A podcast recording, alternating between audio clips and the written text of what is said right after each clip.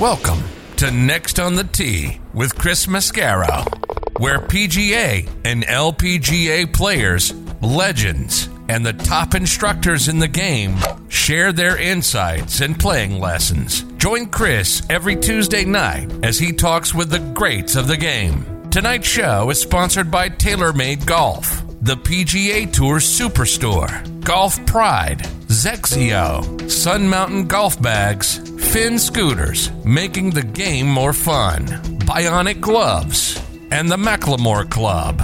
Experience life above the clouds. Now, here's your host, Chris Mascaro.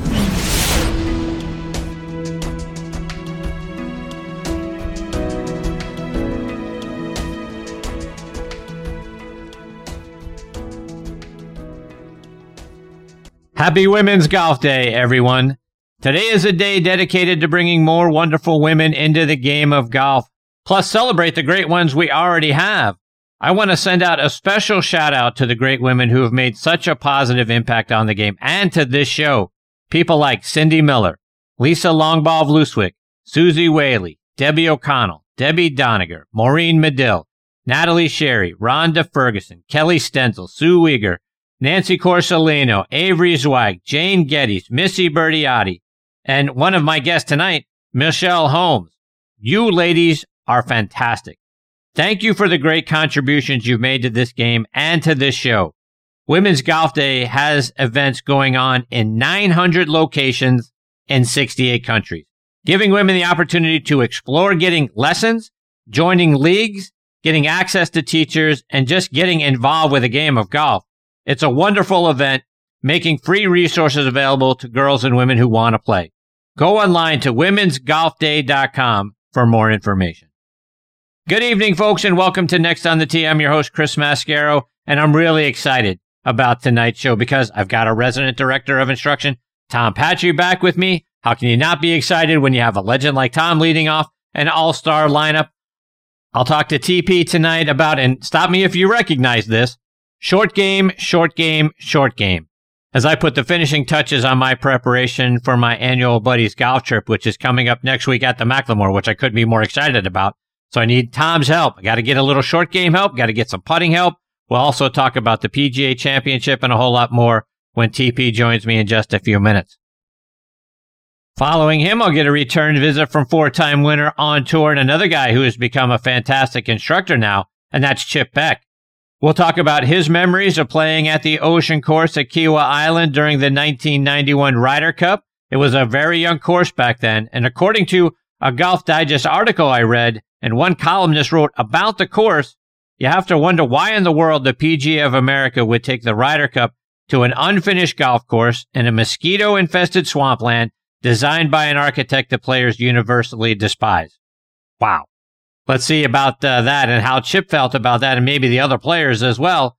Plus, he was paired with Paul Azinger in both rounds of the Friday matches, so the early and the afternoon rounds, against Seve and Jose Maria Olazabal. And remember, Seve and Azinger hated each other following the 89 Ryder Cup. We'll hear from Chip about what it was like being immersed in that grudge match when he joins me about 25 minutes from now. Following him, I'll get a return visit from perhaps the best U.S. kids instructor on the planet, and that's Michelle Holmes. We'll hear what Women's Golf Day means to her, plus how we as parents can do a better job of supporting our junior players versus putting pressure on them to hit every shot perfectly, and then the expressions that we carry on our faces if they've hit a bad shot and the message it sends to them. So how can we be better parents and better caddies if we happen to be caddying for our junior player as well? Looking forward to having Michelle back as part of the show. She'll join me about 50 minutes from now. And then we're going to round out tonight's show with a visit from my favorite golf course designer, and that's Bill Bergin. As you know, Bill co-designed the McLemore but he's done close to 100 either original designs or renovation projects around the world. So we're looking forward to having Bill back as part of the show and hearing about the, the work he's going to be doing at TP's winter home course, Crown Colony, plus a second 18 holes up at McLemore. I'm hearing rumors. We'll talk about that and his other projects, plus some of the memories he's had from his playing career when he joins me a little over an hour from now. So there you have it, folks. More great stories, tips, and information are coming your way tonight on this edition of Next on the Tee. And thank you so much for tuning in and taking the journey with me tonight. Before we get started, got to remind you again about our friends up there at the McLemore. Again, my buddies and I are headed up there next week for our annual golf trip. It's finally next week. I can't wait to get up there. So excited to play the course and see the other wonderful amenities that they have up there. The McLemore is a beautiful community resort and golf course, just 35 minutes outside of Chattanooga, Tennessee, up on Lookout Mountain. Folks, go online to themclemore.com to see how spectacular the place is.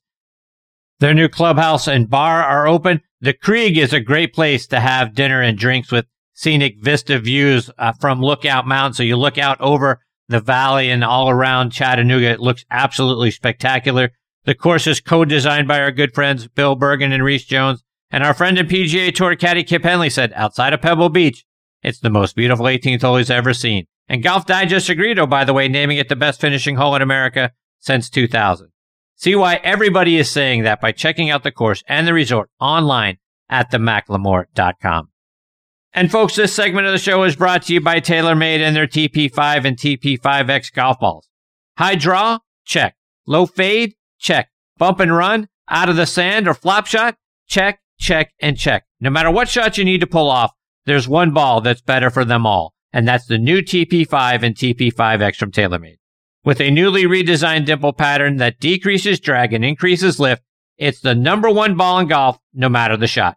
So whether you need to hit it high over the trees, under, or even through them, hit TP5 or TP5X, the one ball designed to handle it all. Check them out online by going to TaylorMadeGolf.com for more information. All right, now back in for a staggering 51st time is our resident director of instruction, Tom Patri. Tom is now settled into his new summer location at Farmington Country Club up in Charlottesville, Virginia. So if you're in or anywhere near Virginia, West Virginia, or the Washington, D.C. area, and you want to get lessons from a top instructor who will help you win whatever level you are competing at, even if you're like me and all you're competing for is for your buddies to buy you a beer or dinner following the round, Tom Patri is your guy. If you can't go see Tom in person, you can download the V1 video app and send him videos of your golf swing, and he can help you get dialed in through the app. Please check out his website, tompatri.com, and subscribe to his newsletter while you're on there. You can also subscribe to his YouTube channel and watch over 150 free playing lessons while you're on there. Be sure to follow him on Twitter and Instagram at Tom Patri Golf, and it's always an honor to have TP as part of the show. Good evening, Tom. How are you, my friend?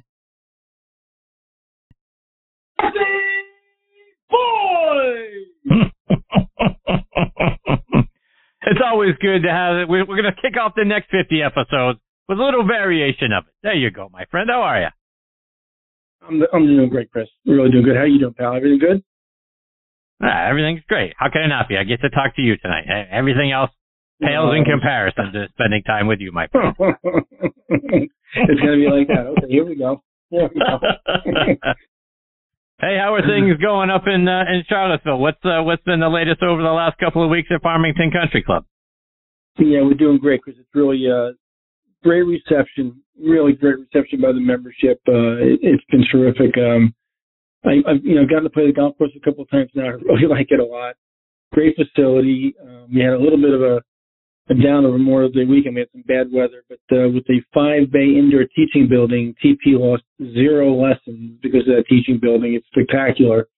Um, and I got to I've got to explore a little bit. I've been over to the UVA campus a couple of times. It's it's fantastic. It's just it's gorgeous. It really is pretty. Uh, and, and the town is great. It's alive. Even though even though school was really out, there's still a lot of students, graduate students around town, and you know college towns have such a great vibe anyway. So it's fun. I've been having, I've been having a good time. I'm, I'm prepping a little bit right now, trying to get some extra reps in. I've got the U.S. Senior Open qualifier on June 7th at the uh, at the Homestead, two hours from here, and I'm excited about that. 86 players for two spots. I'm going to go over there wow. and roll. Wow! So we'll good go. luck to you, my friend. That's that's yeah, tough odds, but if anyone can overcome them, it's Tom Patri. No, no, no. We're going to go over the day before, play a practice round, see the place. I played there about 20 years ago, Chris, and I remember it being a really good golf course, the Cascades course, being a really good par 70. So uh, I don't think the scores will be really low there. I think they'll be, you know, a couple under. We'll probably get in. So, uh, you know, why shouldn't it be me, right? Why not? That's right. Why not you? Right. Exactly. Tom, we haven't spoken since uh, Phil's big win at the PGA Championship. Got to get your thoughts. What do you think? What uh, what you saw from Phil and what you saw of the golf course? Well, I mean, the golf course obviously obviously won the tournament. You know, I mean, the golf course was the winner. Um, Phil did a, you know, I'm not a big Phil fan, as you know, Chris, but I mean, my hat's off to Phil Mickelson. That was a hell of a performance, uh, in, in very, very difficult conditions. You know, 50 years old, what a tremendous accomplishment. The one thing I'll say, and listen, I'm not taking anything away from the accomplishment. It's, it's, it's good for golf. It's good for senior golf. It's good for regular golf. It's, it's good for golf, period. Um, but if we, if we go back not too long ago, imagine, and he was 50 when Phil was 50, right, pulling this off. Imagine if Watson had pulled off that last Oh, no par on 18 at Turnberry, and and I still I still can see that second shot coming. And I, and I played golf there. He had a perfect golf shot, and how that ball released the way it did, I can still see that happening. And I remember he was he would have been 60 at the time. If he had, my my only comment is this: if, if and I'll, I want to get your take on this, Chris. If Watson had pulled off that British at 60, would we be talking much about Phil at 50? Yeah, I don't know. Probably not. And I and I'm with you. I remember that golf tournament. I was rooting so hard for Watson to pull it off, and I remember that shot too. I remember it releasing over the green. I thought, you got to be kidding me.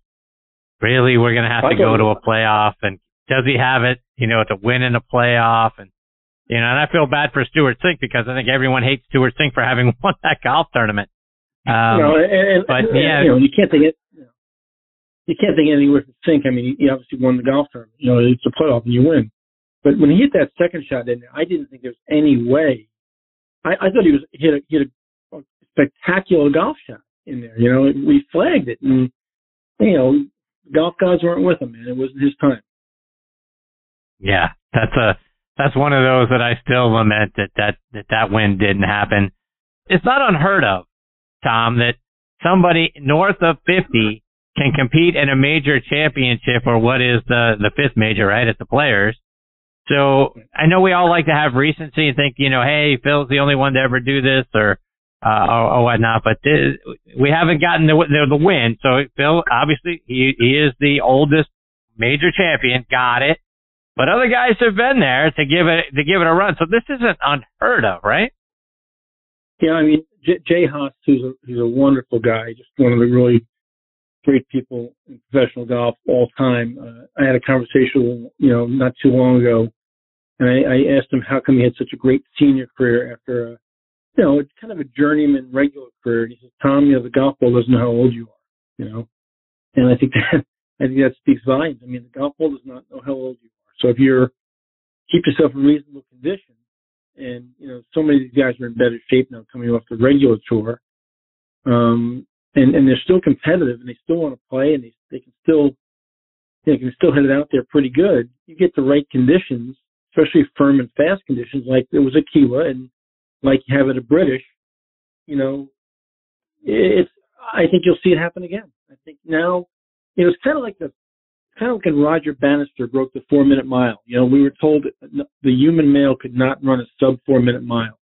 And I don't know if you know this, because when Bannister broke that record, Uh, the four minute mile, not too, not too not a few weeks after that, two other guys broke, broke the, broke the four minute mark again. So, you know, the mind is an interesting thing, boy. When the mind gets the green light and understands, hey, this is possible, it does incredible things. So I don't think we I don't think this is over. I don't think this is over at all. Tom, one of the things that now people are saying with respect to Phil and his career that that win puts him in the top 10 all time. Is he in that conversation now? Well, I mean, you know, God, that's a hard one, isn't it, Chris? I mean, if you start naming names in all time in top ten, I mean, if we put the if we put uh, fifty candidates down for the top ten, we could easily come up with fifty names that have had incredible careers. And, you know, and you go back to Hagen, and you go back to you know Bobby Jones, and you got to put Seve in that conversation, and Byron Nelson in that conversation, you know, and uh, but Phil has, you know, Phil has a boatload of wins. 45, I believe. Is that right, Chris? That's right. I'm just going. I'm going from memory. 45 and six, right? Um, That's right. I, I mean, that's a hell. Listen, if if if Tiger Woods didn't exist, Phil Mickelson would be the greatest player of this generation. I mean, hands down, right? You take Tiger out of the mix, and, and Phil is Phil Phil is is the man, you know, and he just came along at the wrong time with Tiger there. But and again, I'm not a big Phil fan, but you can't you cannot shake your head at Phil's career. It, it's an incredible, incredible body of work. I mean, obviously we're missing the U.S. Open, and I'm sure he has nightmares about Winged Foot still, um, and the Jeff Geoff Ogilvy win. But you you you, you got to have an awful lot of respect for his his playing career. Tom, switching gears a little bit and talking about bodies of work, and I know you've got very little going well for you in sports right now with your Yankees circling the drain, but um, you got a wonderful message from one of uh, your junior players that you worked with uh, when in over the winter down at Crown Colony. Uh, talk about your latest student victory. Yeah, um, I've got a young man, and Chris, I'm really lucky right now because one, it's a long baseball season, and I'm not really worried about that right now at all. I, I know you love taking those shots, and there's such there's such trivial and juvenile cheap shots. I'll just overlook that right now. Um, with, with that second market team you pull for. But anyway, um, I'm pretty blessed right now. I've got a couple of really good players right now. Um, and the kid you're speaking about, Maverick Conaway, was from the uh, Indianapolis area. Um, just the uh, the Golf League Tour Championship, Junior Tour Championship, um, in, in Kentucky was played, and uh, I think he had 73, 73, 72 in pretty tough conditions, uh, and shot 34 on his back nine coming in to win. Um, he, he's come down, like you said, a couple times over the winter. He's a V1 student. He's a regular V1 subscriber. So we're geographically unacceptable with each other, we, we, we change a lot of film. The kid has worked very, very hard he's long. He's got a lot of length. He's a tall, lanky kid. He's got a beautiful putting stroke, and he's got an incredible work ethic. So you put, and the fact that he's very bright as well. He's got great grades in school. He's a bright kid. He works hard. Um, you know, he does everything you ask him to do. He's kind of a he's kind of a model student actually, and he's a good athlete. He's a good basketball player. He's a good athlete. And he's got a work ethic. So I mean, he's going to be successful, and he's not going to be successful just because of me. He's going to be successful because he's got great parents wonderful parents. He, he's a good player himself, and he's a good hard worker. So he's got a lot of balls that are you know lining up in his court pretty nicely. Um, I think you know it's, it's still too soon to know this, but I think he's a pretty legitimate D1 possibility at a decent program. So I'm really excited for him. I'm really excited for the win. He won another tournament about two weeks ago as well. Um, so he's on a little bit of a roll right now. Tom, speaking of putting, I, I got to get some tips from you tonight because uh, as you know, I've got my annual uh, buddies trip coming up next week. I, I, gotta, I, I gotta stop you right there. A couple of your playing partners, friends of yours, called me and asked me if I would just uh, not, not, you know, not do this right now for you because they, you know, they feel like it's not really fair that you're trying to take an undue advantage of of my knowledge against them. And okay, go ahead. I'm sorry. Go ahead. We'll, we'll, we'll go ahead. I'm sorry. hey, hey, everyone's got access to, to coaches. I just happen to have one on the other end of the line. You know what I'm saying? So, you know, all fair and love and golf, as they say. So help me out putting wise, TP, because, um, one of the things that I'm working on is my stroke. And, you know, Jackie Burke used to say 25% back, 75% through. Is that the, is that the proper stroke length? What's, uh, what's your philosophy on stroke? You know, Chris, I far be it from me to to object or to um, go the other way on Jackie Burke, who's one of the great golf minds of all time.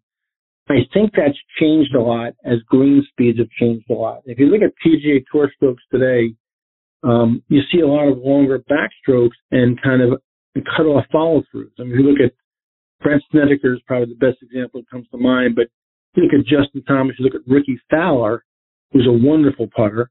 Um, there's not much of a follow through. It's more it's more of a quasi pop stroke. Um, I call it the hammer and nail because you don't take the hammer and put it through the sheetrock. You kind of hit the head, of, the head of the nail and the hammer stops and all the energy goes into the nail. I want all the energy going into the back of the ball, and I, I want it to be fairly short and crisp. So I'm I've gone from being a symmetrical stroke putter um, teaching, you know, you know, back and through is equal both in terms of length and pace. And I taught that way for a long time. I almost sound like a hypocrite at age 62, but I'm, I'm kind of in the Snedeker camp right now. I like that little hammer nail stroke. I like to put that, put some energy in the back of the ball and pop it a little bit. And of course, you have to calibrate that for speed purposes. And I, I wouldn't suggest, even though you have an incredible set of hands and you're an incredible athlete, with, with your golf game with your buddies so close, I wouldn't, I wouldn't suggest making major changes right now. But it's something you might want to mess around with in the future a little bit. The other thing I've noticed recently, Tom, is uh, particularly with uh, someone like DJ, when he gets in his setup over the ball and, and again sticking with putting, he takes a left hand and he and he reaches across to his right bicep area, right arm above the elbow. Yeah, and I think he's checking to make sure it's connected to his right rib cage. Is that is that something we do in our putting stroke as well? Do we want to stay connected with our elbows and our arms to our side, or is that something that he's doing for a uh, different reason, perhaps? No, I, I think you're right on, Chris. I think you're absolutely right. I'm a big believer in staying connected. And I, but I caution everybody when they look at somebody like DJ, because you can't really get inside of him and feel what he's feeling. And I certainly do like the elbows closer and further away. But I just caution everybody that we want to take two aspirin, not the whole bottle. That, you know, we want to get connected, but we don't, we're not trying to jam our elbow against our side or put a lot of pressure against our rib cage. We're kind of more or less gently resting our arms across, against the sides of our body and staying what I call lightly connected. Um, but yeah, I, I like that as a, I like that as a thought. I do. And what about those three to five foot knee knockers, Tom? When when we're standing over them, we, we're trying to, for most of my buddies and I, weekend warriors, where if we've got those three to five footers, more times than not, it's not for birdie, it's to save par or, or to make a bogey, and and we don't, we certainly don't want to walk off a green making worse than bogey because then we start to feel bad about ourselves and our frame of mind goes, you know, in the wrong direction as we head over to the next tee. So what are some things that we can do on those three to five footers to make more of them? Well, I, think, you know, first of all, let's keep in mind every shot we hit on the golf course has one value, one. You know, the 250 yard drive and the five footer are, are worth the same amount. You know, so they're all equal. Can, I think I call those three to five footers, those, you know, any putts inside 10 feet. I call those expectation putts because I think one of the things that really puts us behind the eight ball is we think when we get that close to the, to the hole that we should make them all and, and our expectation level is through the roof. And we can't often fulfill that expectation because the truth is even the tour doesn't make every one of those putts, although they make a much higher percentage than the average golfer does. But I think the one of the things that we, we do wrong is that we have worry going in and we don't get committed to a positive thought and a positive mindset when hitting those putts. Because, you know, I, I think we've talked about before. Every morning at work, when I get, whether it's at Crown Colony when I'm down during the winter in Fort Myers and, and living in Naples or here at Farmington, every morning after I get set up, I leave enough time to putt for 30 minutes. And part of that 30 minute period, um, is, is putts five feet and in. And I, you know, I, I'll putt two footers and three footers, you know, repeatedly because I don't want it to be surprised or have to think about it like it's something new when I get to the third hole tomorrow and I've got a, you know, I've got a three and a half footed downhill left to right. You know, I want to, I've seen that happen a thousand times already this week. You know, and people go to the putting green and they, you know, they put 20 footers and 30 footers. When was the last time, and I'm being serious with you, when was the last time you went to a green and for 30 minutes putted three, a three footer? Just repeatedly hit it three footers for 30 straight minutes. Oh, never. Never. Then See, now never, because never, I don't know if you know this not, never is a long time ago. That's a long time never. um, so I think that we have, we have a lack of preparation for the things that possibly trouble us or, or scare us or frighten us the most. So you've got to go to a green and you've got to stick a tee in the ground three feet away. You know, and on, I'm just making this up, but on Monday, put three footers that straight in the hole. And on Tuesday, three footers that go right to left. And on Wednesday, three footers that go left to right. And then on, th- on Thursday, three footers that go straight downhill.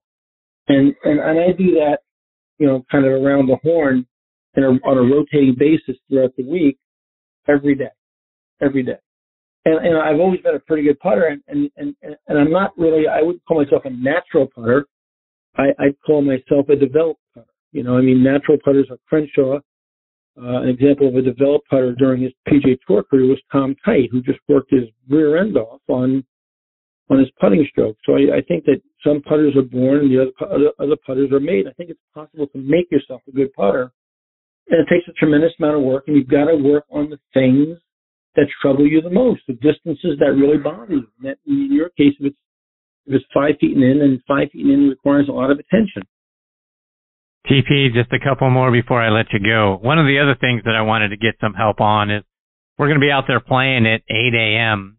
So we'll be the dew sweepers for the three days that we're there. And conditions change, right? When you've got dew on the ground, the speed of the green is going to be different at 8 a.m. than it's going to be when we get to the back nine because evaporation will have happened and things of that nature. So you're going to have a variation uh, of that.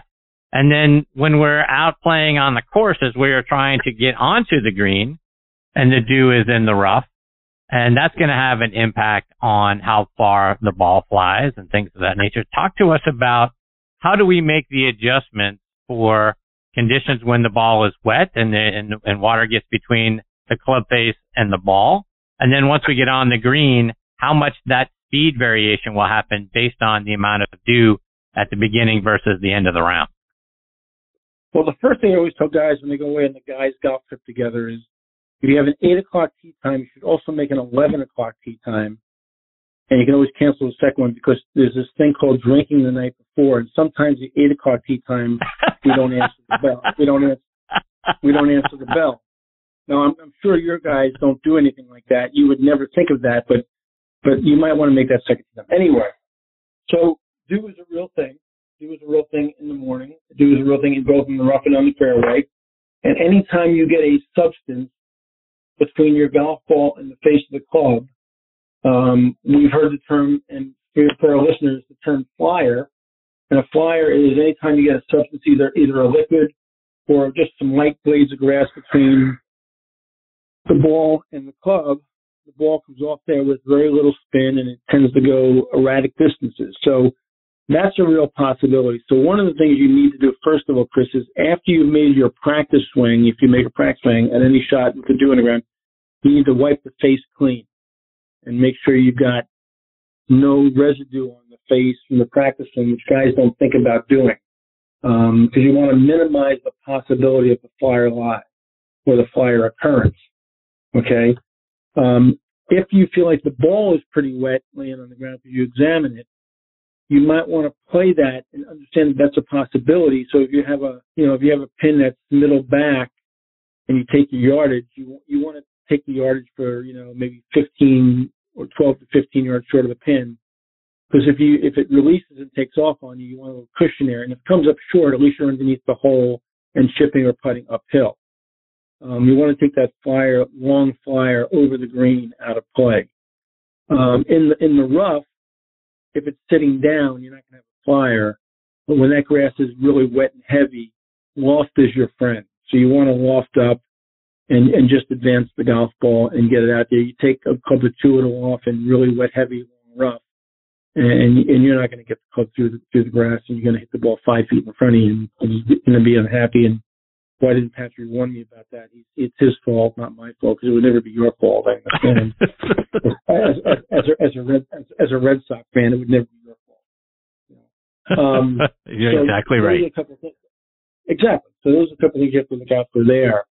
Um, I am really excited for you. I'm really, I'm really looking forward to hearing your report after you come back from there because we've, we on this show, you especially, have talked up the McLemore so much, and I've, I've seen all the pictures and heard all the reviews, and it's been so wonderful. And our good buddy Bill Bergin, who you're having on later tonight, who's coming to do our work at Crown Colony for us. I'm so excited. He's been a, a long time friend since college golf and one of the fine human beings on the planet. Uh, he and Rees, from what I understand, did a hell of a job up there. So I'm really, I'm really anxious to hear your report about the place. Tom, before I let you go, remind our listeners how they can stay up to date and get more of your wonderful lessons for themselves on your YouTube channel and uh, follow you on social media as well. Yeah, because that YouTube channel is starting to get some action. We have about 100 almost 150 videos up now. Uh, absolutely free for anybody who wants to jump in and get some information. Please subscribe to the channel. Tell your friends about it. We want to get more subscribers on that channel. But you know, all the regular places: LinkedIn, Facebook, Twitter, Instagram, especially. I did a couple of live posts this week on Instagram uh, from my teaching team. Um, I enjoy doing that, and uh, the thing I really enjoy is coming on here with you and chatting with you. You're the best. You got a great lineup tonight. Please say hi to Chip Beck. Please say hi to Bill Bergin for me. They're both dear friends, and uh, as you are, and uh, I love being on here with you. I appreciate you, Tom. Always uh, enjoyable getting to spend time with you tonight for a 51st time here on the show. You're fantastic, my friend. Stay safe. All the best to you and the family. Thanks, Tom. Thank you. Have a great night. Thanks, Tom. You too. Folks, that's the great Tom Patri. Tom Patri Golf is where you can find him on social media. And uh, the YouTube channel is fantastic. 150 videos on there for all of us for every aspect of your game, and it's available to all of us for free. So I highly encourage you to go check it out and subscribe to the channel while you're on there. Looking forward to catching up with TP again in a couple of weeks. Okay, before I get to my next guest, Chip Beck, I want to give a shout out to a few of our sponsors, starting with our friends over at Sqairz Golf. Are you like me, always considering new golf equipment? Maybe a new driver? I'll tell you what, let me reset your thinking because I discovered Sqairz golf shoes.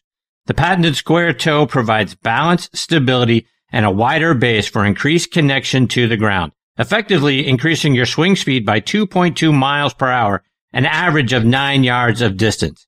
Independent tests prove it. That's right. It's proven in science. Go to sqairz.com. That's S-Q-A-I-R-Z dot com and get Sqairz 30 day money back guarantee. Use promo code distance for $20 off. Remember, distance comes from swing speed and swing speed comes from your connection to the ground. And folks, I wouldn't tell you about it if I didn't experience it for myself. I've never felt more stable in my golf swing, which allows me to swing faster and launch it further. Sqairz, the distance golf shoe. I also want to give a shout out to another new sponsor, Bionic Gloves. Do what you do better with Bionic Gloves. Whether you're looking to own the golf greens, improve your workouts, or get your hands dirty in the garden, Bionic Gloves has you covered. Designed with a hand specialist, Bionic gloves feature patented innovations that help improve your grip. The strategically placed anatomical relief pads also prevent calluses and blisters, while the web and motion zones allow for greater dexterity and flexibility. Head over to bionicgloves.com to find the perfect glove to up your game. And I want to remind you about our friends over at XXIO. In 2001, XXIO Srixon began making clubs for men and women and they've improved on those clubs every year since. Every part of XXIO clubs are made exclusively for XXIO. Everything is light and balanced. Swing weights are made to give us the highest smash factors. And the best part of getting fit for XXIO clubs is hitting it higher and straighter than ever before, changing your game. XXIO clubs are a Golf Digest Hot List Gold winner for 2021.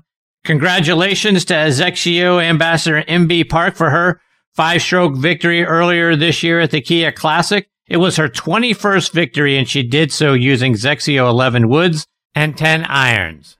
See how XXIO can help your game as well. Go online to XXIOUSA.com and pick which set is right for you. Okay, now next on the tee with me is four-time winner on tour Chip Beck. Chip is from Fayetteville, North Carolina, he played his college golf at the University of Georgia, where he lettered all four years from 1975 to 1978. He was a three-time All-American. He was named first team All-American in 1977 and 78, and he was team captain his last three seasons. He helped lead Georgia to two SEC championships. His 66 in the 1978 Dixie tournament still ranks as one of the best rounds in Georgia golf history, as does his season average of 71.61 in the 1977-78 season. His 27 top 10 finishes are still number one all time in Bulldog history. He averaged eight top 10s for three straight seasons from 1975 to 78. He won back to back Carolina Amateur Championships. He won five times while he was at Georgia, including the Southern Intercollegiate Tournament three times and the All American tournament plus that 78 Dixie tournament. He won four times on the PGA Tour, at the 1988 LA Open and a couple of months later at the USF&G Classic by a whopping seven strokes over Lanny Wadkins. He also won the 1990 Buick Open and the 1992 Freeport Golf Classic. Chip famously shot 59 in the third round of the Las Vegas Invitational in 1991, becoming at the time only the second player to ever do it. He finished runner up at the U.S. Open in 1986 and 1989 and in the 1993 Masters. He was a member of three Ryder Cup teams. In 2009, he was inducted into the Illinois Golf Hall of Fame, and I'm very honored to have him back with me again tonight here on Next on the Tee. Hey, Chip, thanks for coming back on the show. I love your show. I'm so excited, man. You do your homework.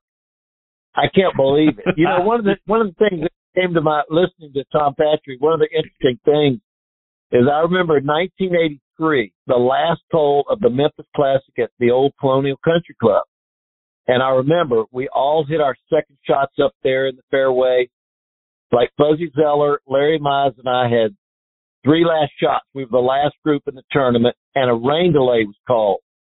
I went to the clubhouse. It's the first time I, it's like almost being in a playoff. And I was nervous and anxious. And I got back to my ball out in fairway and I thought, man, I don't know how to stop this thing from flying. It was so wet. The grass looked like it had grown an inch in the, in the rain delay. And I knew it was just going to shoot off that grass. And I tried to control it, but I hit it off the back of the green. And uh, Larry Mize hit it way right, about 45 feet from the cup. And Fuzzy hit it 10 feet. I said, man, this is Fuzzy's, Fuzzy's tournament. But believe it or not, I, I chipped it down there, made my par, and Larry made this 45 footer and Fuzzy missed. So he beat us by a shot. But it was like so disappointing because I did not know how to stop the ball from shooting and flying off that fairway, that wet grass. Isn't that incredible? So I had to learn to do that through my career. And that's the thing you learn from your mistakes when you play professional golf. All the mistakes you make, they make you a better player. I remember when I first went on tour, I couldn't hit the ball low. Growing up in North Carolina, we didn't play in any wind. We might play in 20 mile an hour winds in March or something, but we didn't really play in a lot of wind. Well, heck, I went to Phoenix. It was blowing 35 miles an hour. I went to Dallas. It was blowing 50 miles an hour. I mean, it was blowing so hard. And we, we'd go to Phoenix and there would be four golf courses, 150 players for one spot for each course. I mean, you had to really play some golf just to get in the tournament. And, uh, I didn't qualify until July of that year. I was, I, I didn't know how to play in the wind whatsoever. But over time, I learned to play in the wind. And you know, it's really funny because when you use a weak grip and you're trying to hit knockdown shots, the ball always curves. And uh, it's rare that you can hit it 200 yards like a bullet with it with a weak grip. The ball will always curve. It's just it's impossible to do it any other way. So I really had to learn the hard way, and uh, I'm glad I did because at least I understand how to play now. One of the things TP talks about all the time on the show is Dr. Trial and Mr. Air. Is that how you learned how to play all of those different things? How you learned to play in damp conditions? How you learned to play in the wind? Or did you seek somebody out that was from that area or played in those kind of conditions frequently and say, hey, how do I do that? Well, I'm leading Atlanta Classic like 1979, and I'm on the 71st hole. I, you know, we're playing Atlanta Country Club, and the higher you hit it, the better you play because you need to land the ball softly. Well, a five o'clock storm came through and the wind was kicking up 25 to 30 miles an hour. I drove it right down the middle on the 71st hole. I'm dead into the wind. And so the next hole is straight downwind. I said, man, if I can hit this ball in the middle of that green, I'm going to knock it on the green with a six iron on 18 and I'm a birdie to win by one shot over Calvin Peete who had just shot 61. So I said, wow. well, I'm, I'm only like 155, 60 yards or something like that. So well, I'm going to take two clubs more and I'm going to crash it right in the middle of that green. I'm going to crank it. And I'll never forget it. I hit it so good. I hit my line and that ball hit, it rose higher and higher and it came up short of the bunker. I make double bogey And sure enough, I go to the next hole. I'd knock a driver six iron on the green, make birdie, and lose the shot, lose the tournament by shot. I'm thinking, man, I just didn't know how to do it. And I asked Jim Colbert. I said, Jim, you played right behind me. You were the last group. I said, how did you hit that shot? He said, Chip, I got a little closer to it. I got right up on top of it, put the ball right on my sternum, and I just punched it right up underneath the wind, and he knocked it right in the middle of the green. I, I had I said, you need to show me how to do that. And uh, see, back then, Jim was probably in his 40s. He would show me, and that was the beauty of the tour back then. I was playing in my 20s. I was probably 21 years old at the time. I'm playing with guys in their 40s, 45 years old. And uh, boy, I learned a lot from them. But that that's how you learn. It's on the job training, man. And I'll tell you what, it's painful too because I played so good that week. so I still no doubt. It. But if I could knock down and hit the middle of that green, as I learned to do, you know, it it would have been a lot easier. I remember it's really funny you talk about that. I remember I was leading San Diego. I'm on the 18th fairway. I drove it right in the middle of the fairway, and I've got about 220 yards, 25 yards to the flag over that creek, Devlin Creek whatever, Devlin Lake. Bruce Devlin hit it in that lake a couple times. They named it after him, and I, I, you know, I didn't know what to do. I'm on the down slope. I tried to take a three wood or an iron and cut it out of there, catch part of the right side of the green. I hit it in the bunker. Didn't get it up and down. I missed, I lost the tournament by shot. I get in and JC Snead says, Chip, what the heck are you doing? Why don't you just take that three wood and cut it all the way across the green? I said, JC, I never even thought about doing something like that. I, I didn't know I had a shot like that. I never would never tried it. He said, yeah, just cut it across there, cut it 25 yards. At least you'll get it on the green. So, you know, you learn a lot from guys when I was growing up because they teach you. They say, man, Chip, that you you need to improve this, or or they'll say you're the worst. Like Chi Chi said, Chip, you're the worst wedge player I've ever seen. Get over here, son. Put it back in your stance and knock it down. He says, let's go get it on the green. So I you some things like that you just don't forget. I remember it's kind of funny, you know, like I remember Sam Snead. The first time I played with him was the Quad Cities Open, 1979. I hit my tee ball and he comes up because it was kind of below the tee and he says, he cussed at me. He said, damn it, son, keep the ball in your stance.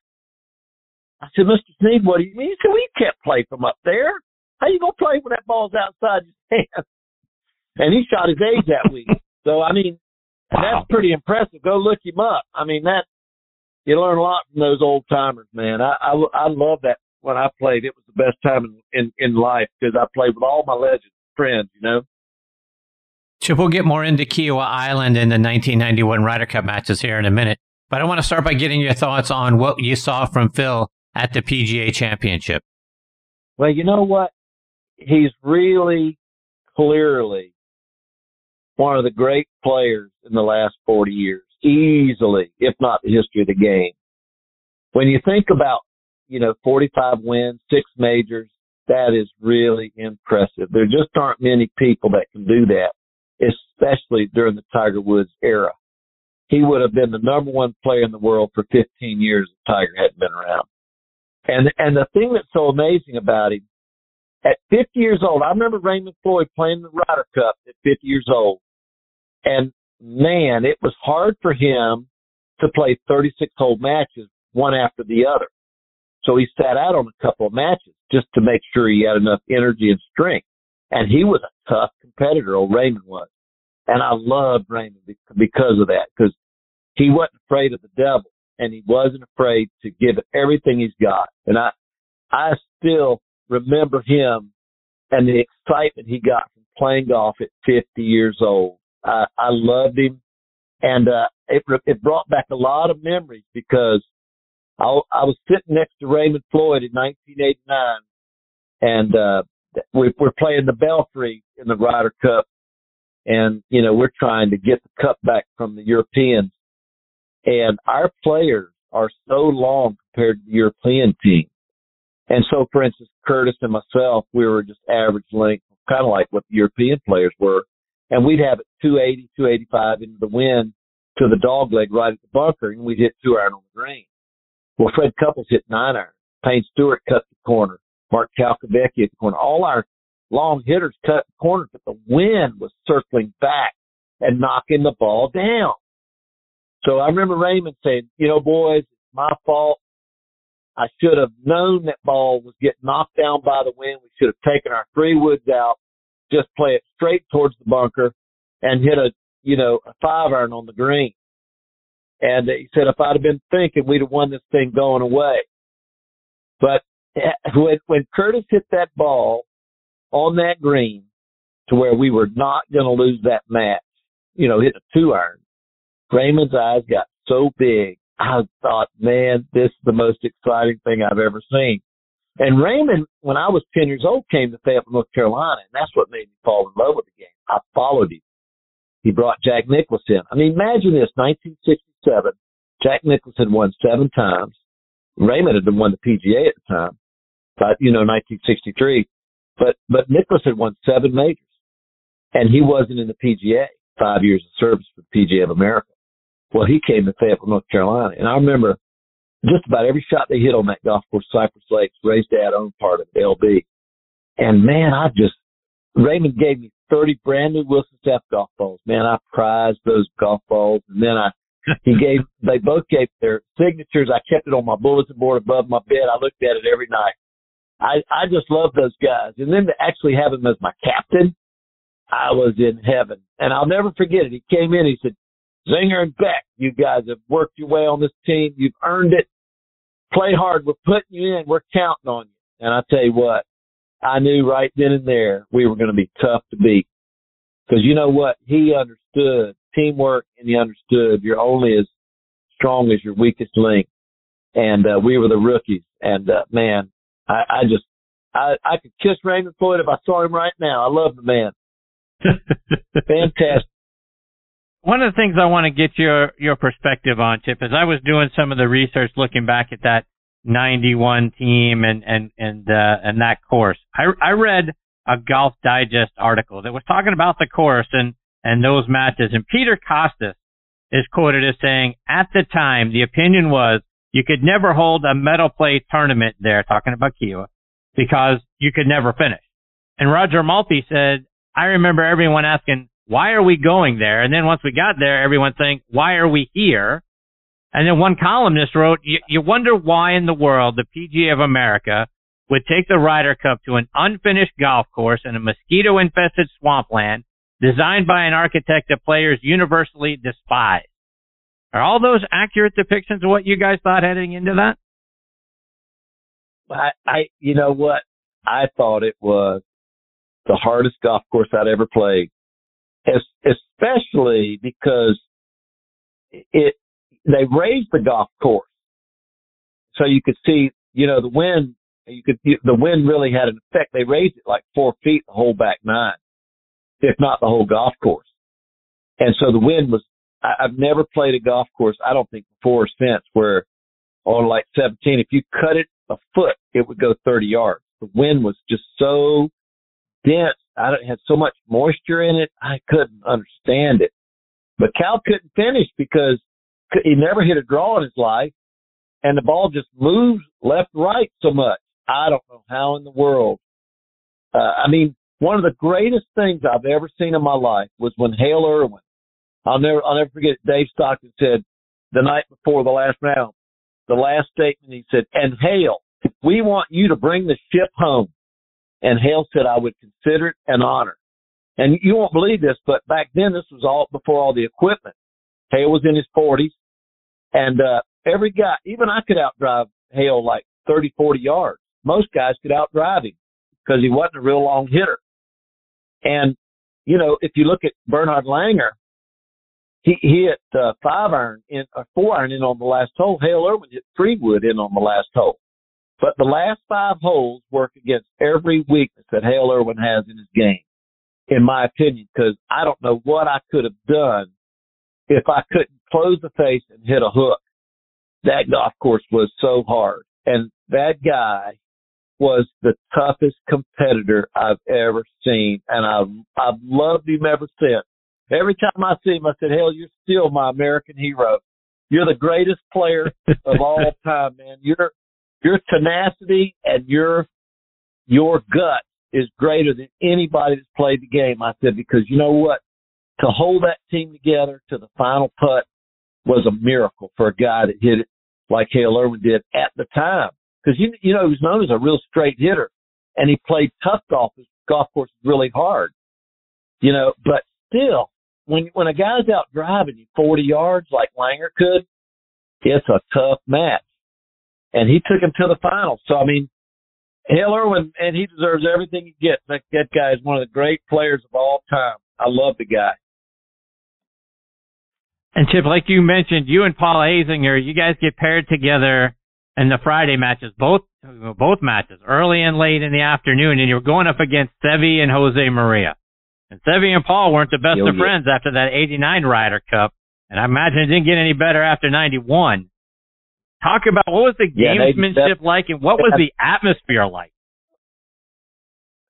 well, it was so competitive. I'll never forget it because Seve had like a cough going, and literally and truly, I get on the the uh, the ninth hole. It's a dog leg right to left, and I get right to the top of my swing, and Seve goes, he clears his throat, and I, I remember I was so focused in on hitting a nice low curve green because it was a very tough hole, and I eased up and Zinger's walking off. He kept you want me to say something? I said, Zinger, act like nothing happened. I said, it, it definitely slowed me up, but it's okay. I'm in play. We're, I hit the ball good. We're all, we're all right. We can still manage it. But if he keeps going, let's do something about it because that's ridiculous.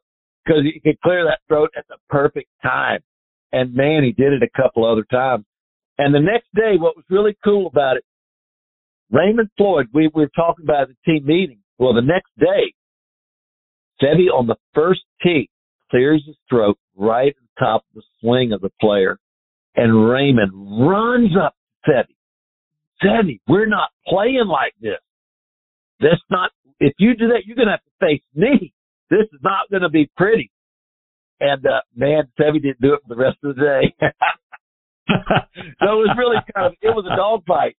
But you know what? What I loved about Seve and what I loved about these guys, they gave you everything they had. It was like Nick Faldo. Nick Faldo didn't care who you were or what you looked like. He would give you the time of day.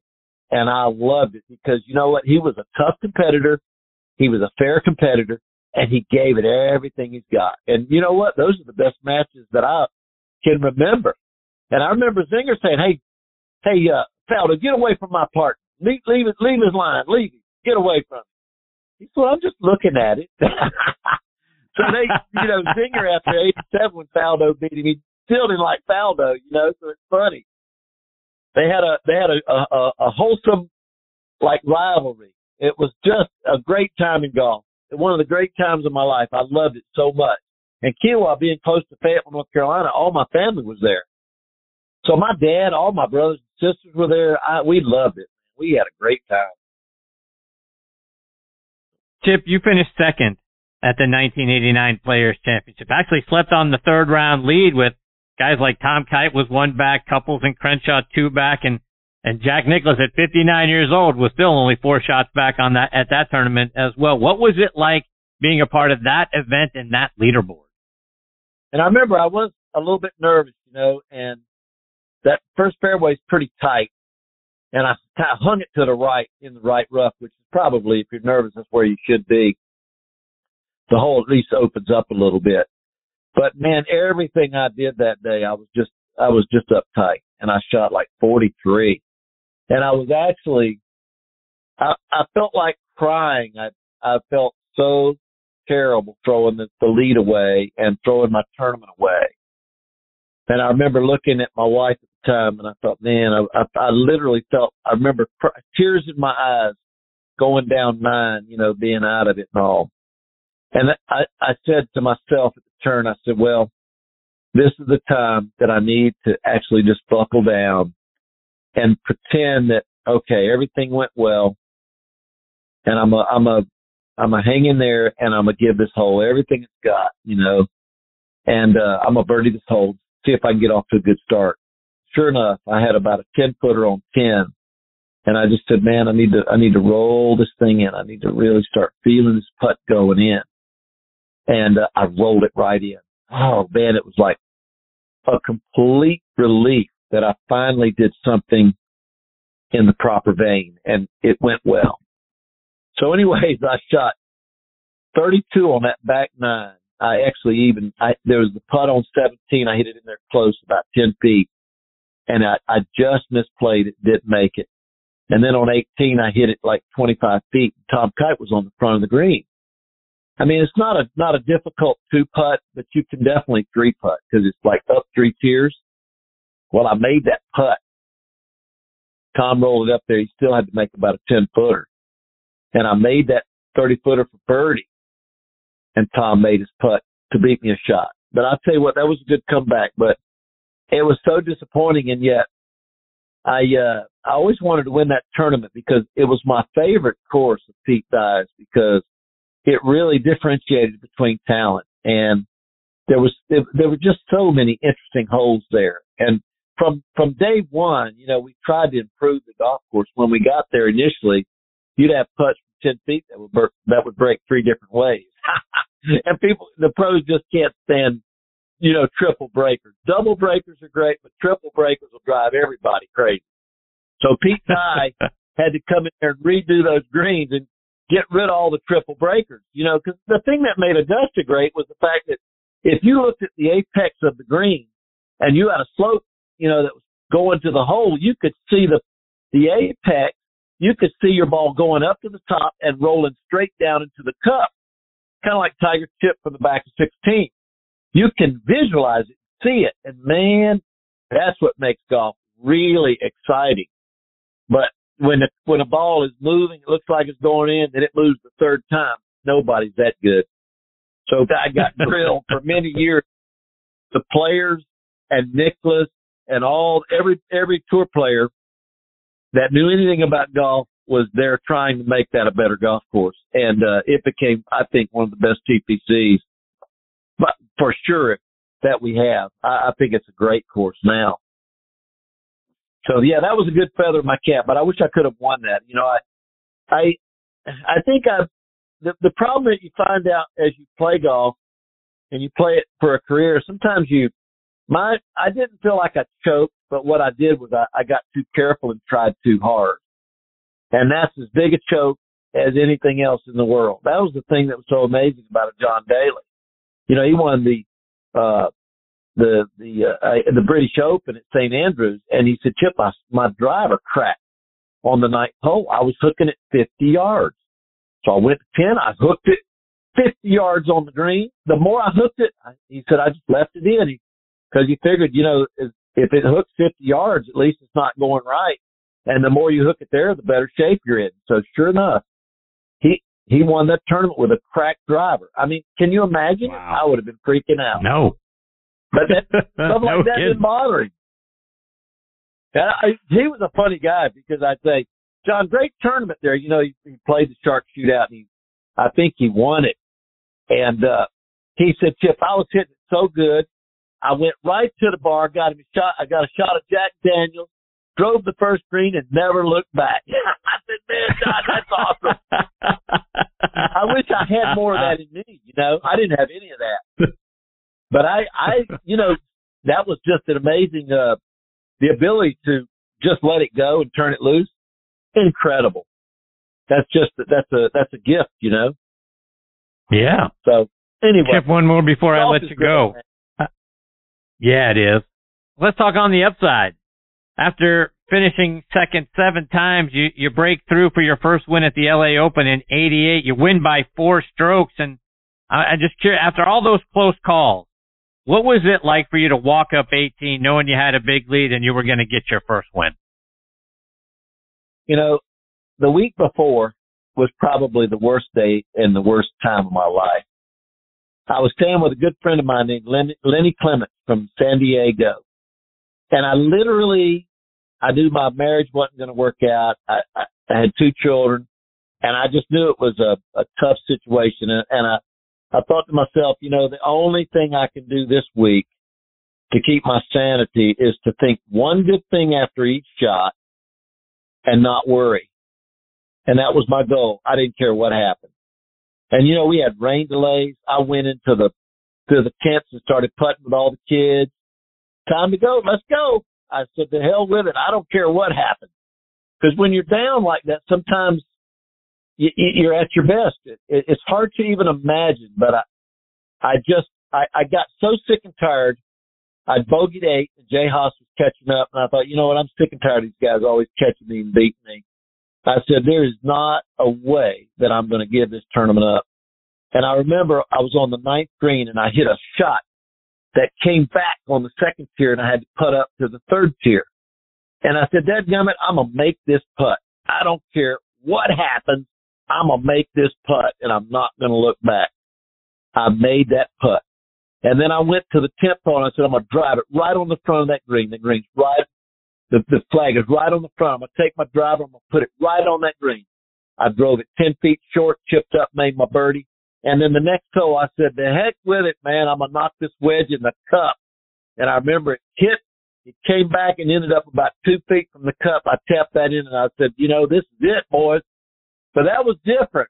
That was a different psychology. I was always playing afraid and always playing, you know, it, the game was so different because we'd come out of college completely demoralized about our game. I had so many friends quit one of my best friends quit, Robert Donald, and it even took, took Curtis Strange like four years to get out there. And I mean, even when he's winning the U.S. Open, I mean, it was hard on him. And it, it just about killed him trying to win two U.S. Opens. And the kids today do it with ease because he didn't have the pressure of actually getting out there on tour. So I remember like in, uh, when Tiger Woods was 16, he's coming up the 18th hole at the LA Open. And I remember JC standing up there and a lot of these old timers and Let's see what this young kid can do now. And I said, gosh, it's amazing. This kid is 16. He's playing in a professional event. Think about how good that is.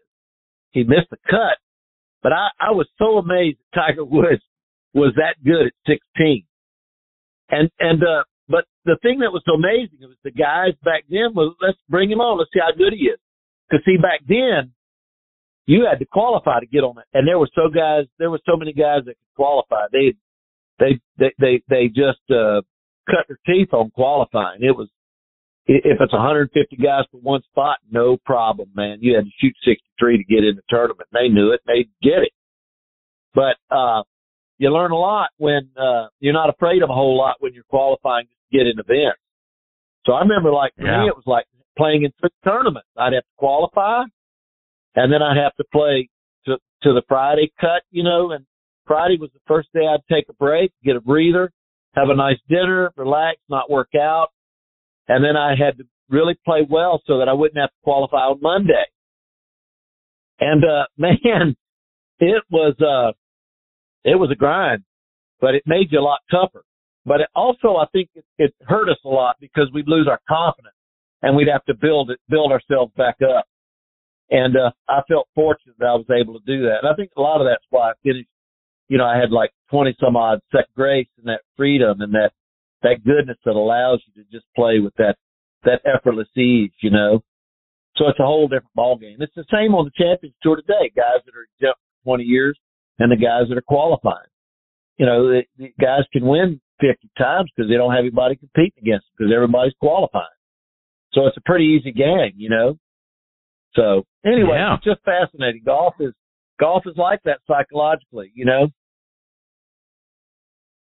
Chip, before I let you go, remind our listeners how can they stay up to date with all the things you're doing, whether they're going online or it's on social media. Well, you know what?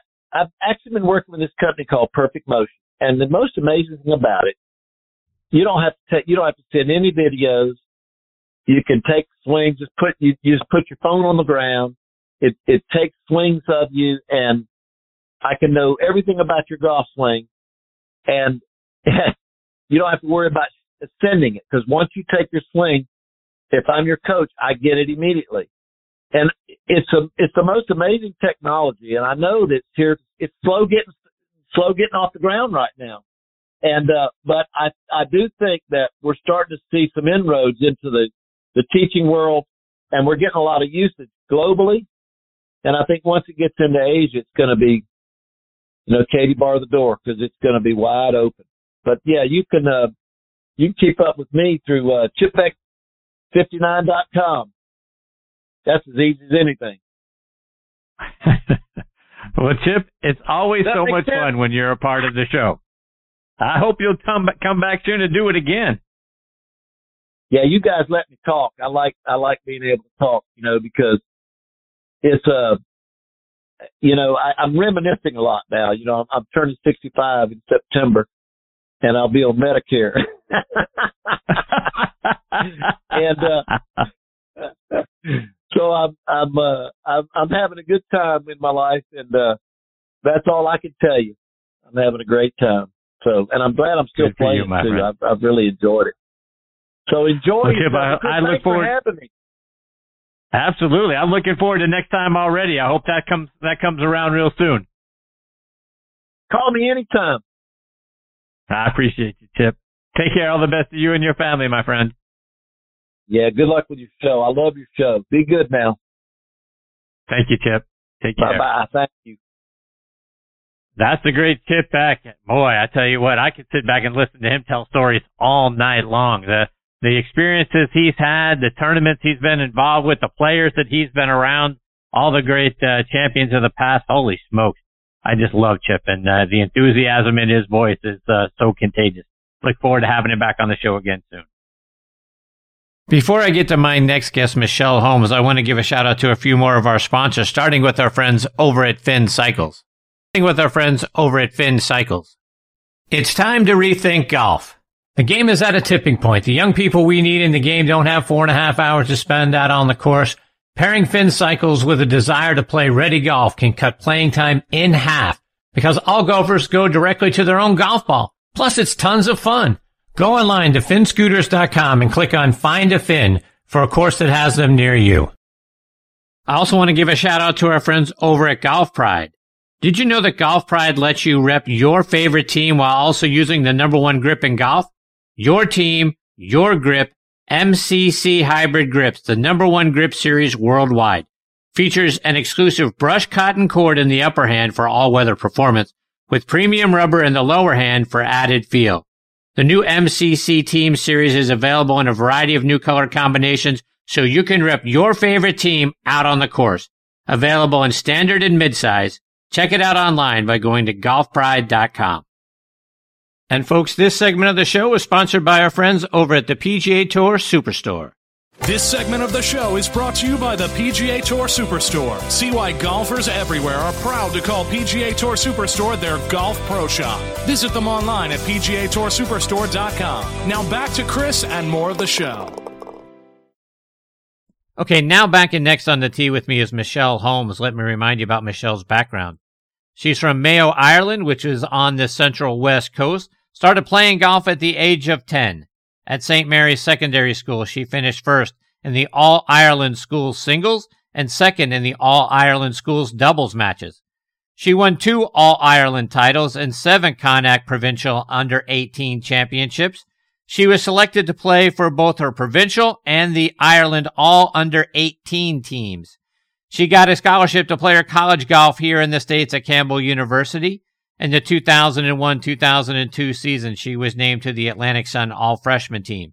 In the 2003-2004 year, she earned a spot on the Atlantic Sun All-Academic team and finished tied for 16th at the Atlantic Sun Championship. She helped the Lady Camels win the Atlantic Sun title by 26 strokes.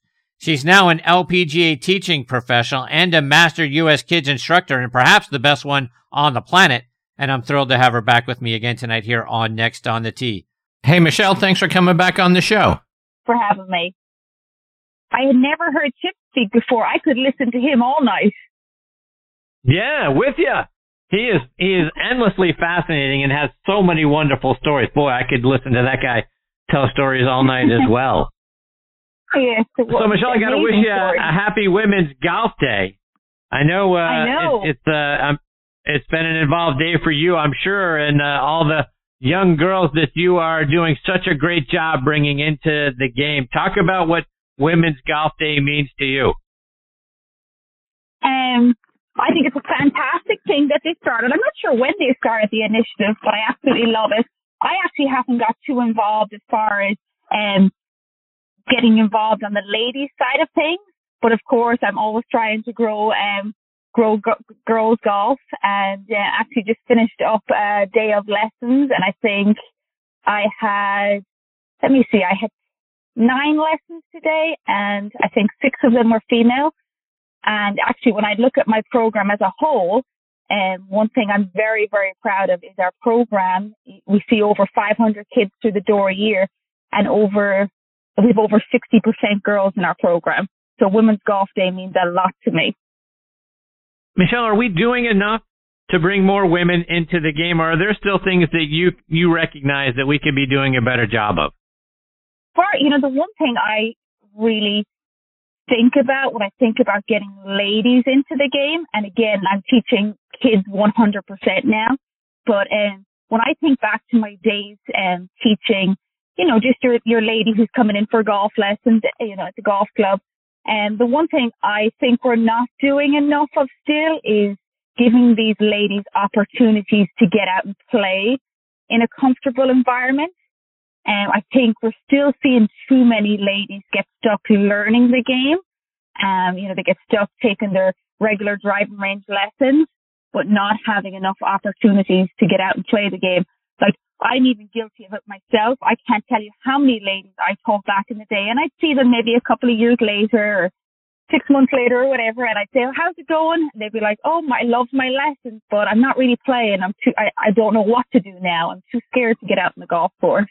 And I think we're still seeing a little bit of that. So I, I think people are moving in the right direction, and I think you know golf pros like myself are doing the right thing, and but we can just keep doing more and more.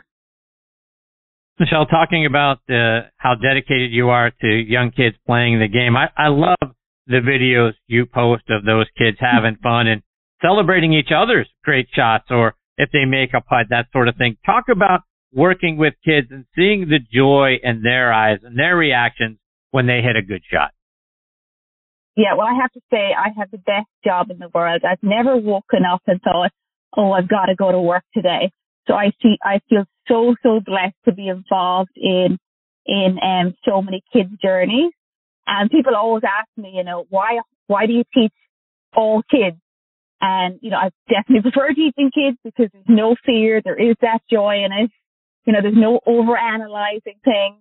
So yeah, it is fun. It's fun to see them, you know, when, you know, let's say when they, they're having trouble at the start of the game and then they hit that one shot uh, or make that one putt and to see that excitement, it's, uh, it's, really cool. And you have a wonderful video pinned to your Twitter account of, of three kids. One young girl appears to make a really good putt and the other two help her celebrate. Are, are those natural reactions or are those things that you encourage the kids to do because you want to see them, you know, helping each other, encouraging each other, having a good time with each other and not just focused on their own golf game? Yeah, I mean, we're always encouraging good sportsmanship and to, you know, encourage your other players and cheer for them and so on. Um, and I do catch so many wonderful, um, little snippets. What I do in my lessons, I'll just, I'll always have my iPhone there and I'll just lay it down. They forget it's even recording. And then at the end of the night, I'll kind of go back and I'll remember where the cute moments happened and then I'll post them from there. Um, but yeah, we're always encouraging that. Um, and, you know, we're big encouragers at our program of getting our kids out competing young too. Um, so we're trying to get, you know, we're, we're trying to create those, how am I going to say this? We're trying to create, um, I guess, good sportsmanship early. And Michelle, one of the things both you and, and Hal Sutton do a great job of on Twitter is cautioning we as parents about our reactions when our kids hit a poor shot or maybe they played poorly that day. You recently posted that the best thing that we can do as parents or as caddies for our kids is give them the freedom to make mistakes and then encourage them to try again, which is hard for us because many times yeah. as parents we're living and dying on their shots. How can we do a better job of supporting our junior players? Well, what I always say to parents, you know, it's this, in golf we have a great opportunity. Parents have a great opportunity to be out there with their kids you know, on so many other sports, parents are left on the sidelines. So we're so lucky in golf So I always tell parents, you know, you are 50% of the team. If you decide to caddy for your child, you're now 50% of the team, especially if it's a young child. And I always say to them, hey, if me and you were playing a doubles tennis match together and I wasn't playing very well, what would you do? You would try and bring your A game. So that's what I always try and tell them is when they're caddying for their child, on the days when the child doesn't have their A game, that's when they have to have their A caddy game. And so often we see it happen, you know, differently. I mean, it's very easy to be a good caddy on the days things go well, but it's not easy to be a good caddy on the days and things aren't going so well. But again, just reminding parents you know, these young kids don't have, really don't have a mental game.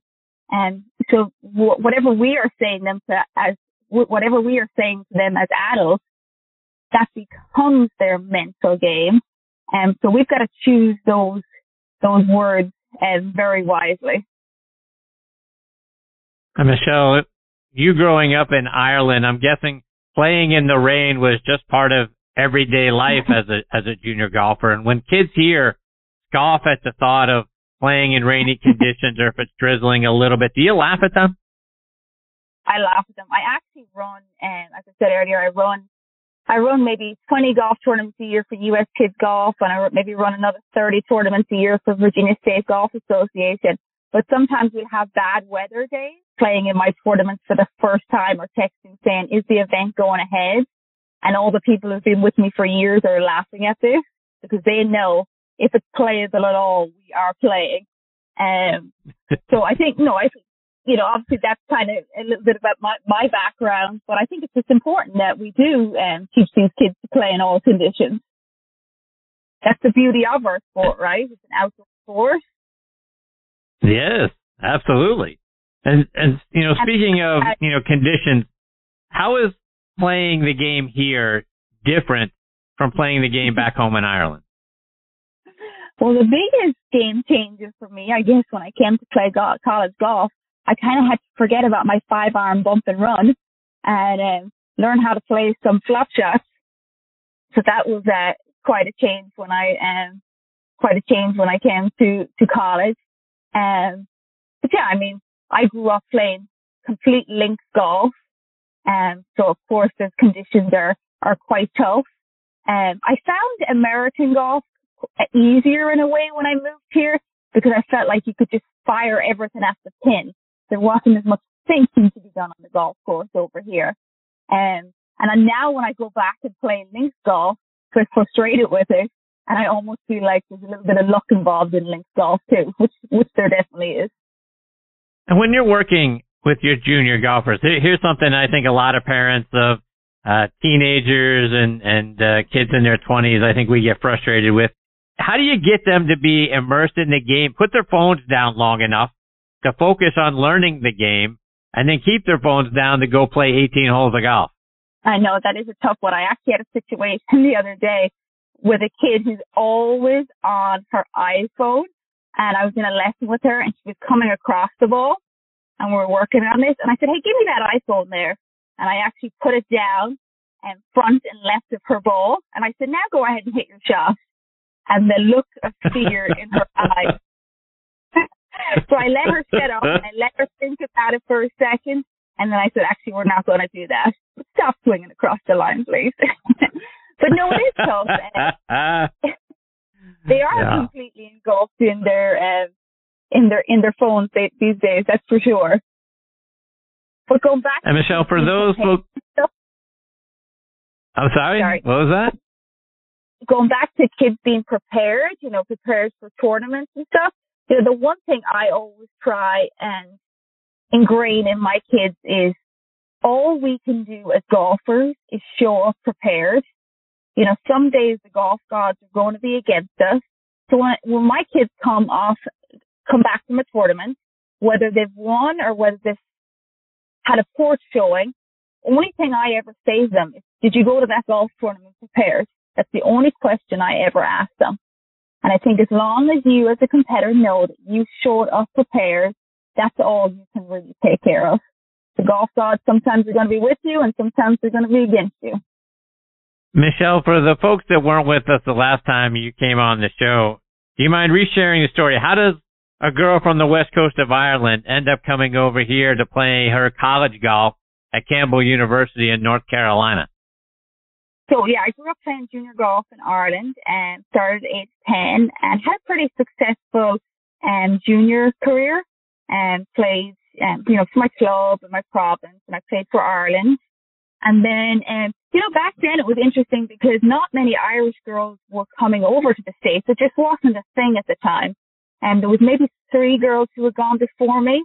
And, but there was a girl, uh, her name was Ada Burke and she went to Campbell University and I guess I just started thinking about maybe I want to go to America, do something different. And, um, you know, back then the recruiting was much easier too, as far as, you know, being in communication with the coaches. because she was a huge help for me. And she put me in contact with the coach and obviously had a decent resume. And before you knew it, I was on the plane to North Carolina with two suitcases. One was full of clothes, one was full of picture frames, and, you know, found my way when I think back, like, you know, I was 17, 18 at the time and there was no such thing as recruiting trips. My parents didn't even come with me. They just put me on an airplane and off I went and my coach picked me up the other side. But like I had no idea where I was going. I just thought I was going to New York City. I just thought everywhere in America was like New York City. That's all I'd ever seen on TV. So when I landed in the boondocks of North Carolina, I can't tell you the shock I got. I thought I had like landed on like the house in the prairie. it was quite a culture shock. And then to find out that Campbell University is also a dry county, that was a second shock for me. oh. Yeah, no good. No good for a college student. Well, no, and definitely no good for an Irish person. That's great. So, um, so yeah, but there was a best. I actually didn't think I would last four years initially at Campbell University, such a small university in North Carolina. You know, once I realized where I was, I didn't think I would last four years, but I I did do the four years, and it was the best four years of my life, and uh, had a wonderful experience playing college golf. I'd recommend it to anybody. Michelle, before I let you go, let our listeners know for the parents out there that they want to get what I consider to be the best U.S. kids coach on the planet. How can they stay up to date with you, get in touch with you, get their kids enrolled in, in a, in a uh, class or, you know, instruction from you? Because you're absolutely outstanding. Oh, thank you. Thank you very much. Um, I am on Twitter. It's M Holmes Golf and I'm on Instagram, Michelle Holmes Golf and Facebook, Michelle Holmes School Golf. So if any, if any parents of junior golfers out there have any questions, and I will be glad to chat with them. Michelle, you're absolutely wonderful. Your, your enthusiasm, your positivity, and the great work that you do with the kids, bringing them and getting them involved in the game of golf is second to none. I can't thank you enough for coming back and being a part of tonight's show. You're, uh, like I said, you're a treasure. All right, for having me. Always nice chatting to you. Take bye care. Michelle. All the best to you and your family. Bye bye. Bye bye. That's the great Michelle Holmes, folks, and uh, I'm I'm sincere. You've got to follow her and you got to check her out online and on social media. Just she is such a joy to be around, and the way that she uh, interacts with the kids and gets them excited about the game of golf and rallying around each other and and praising each other and being excited for each other when uh, one of them makes a, a, a putt or a great shot. It's a it's just absolutely it, warms your heart watching the videos that she puts out there. So looking forward to catching up with Michelle again soon. Before I get to my next guest, Bill Bergin, I want to give a shout out to our friends over at 2UNDR.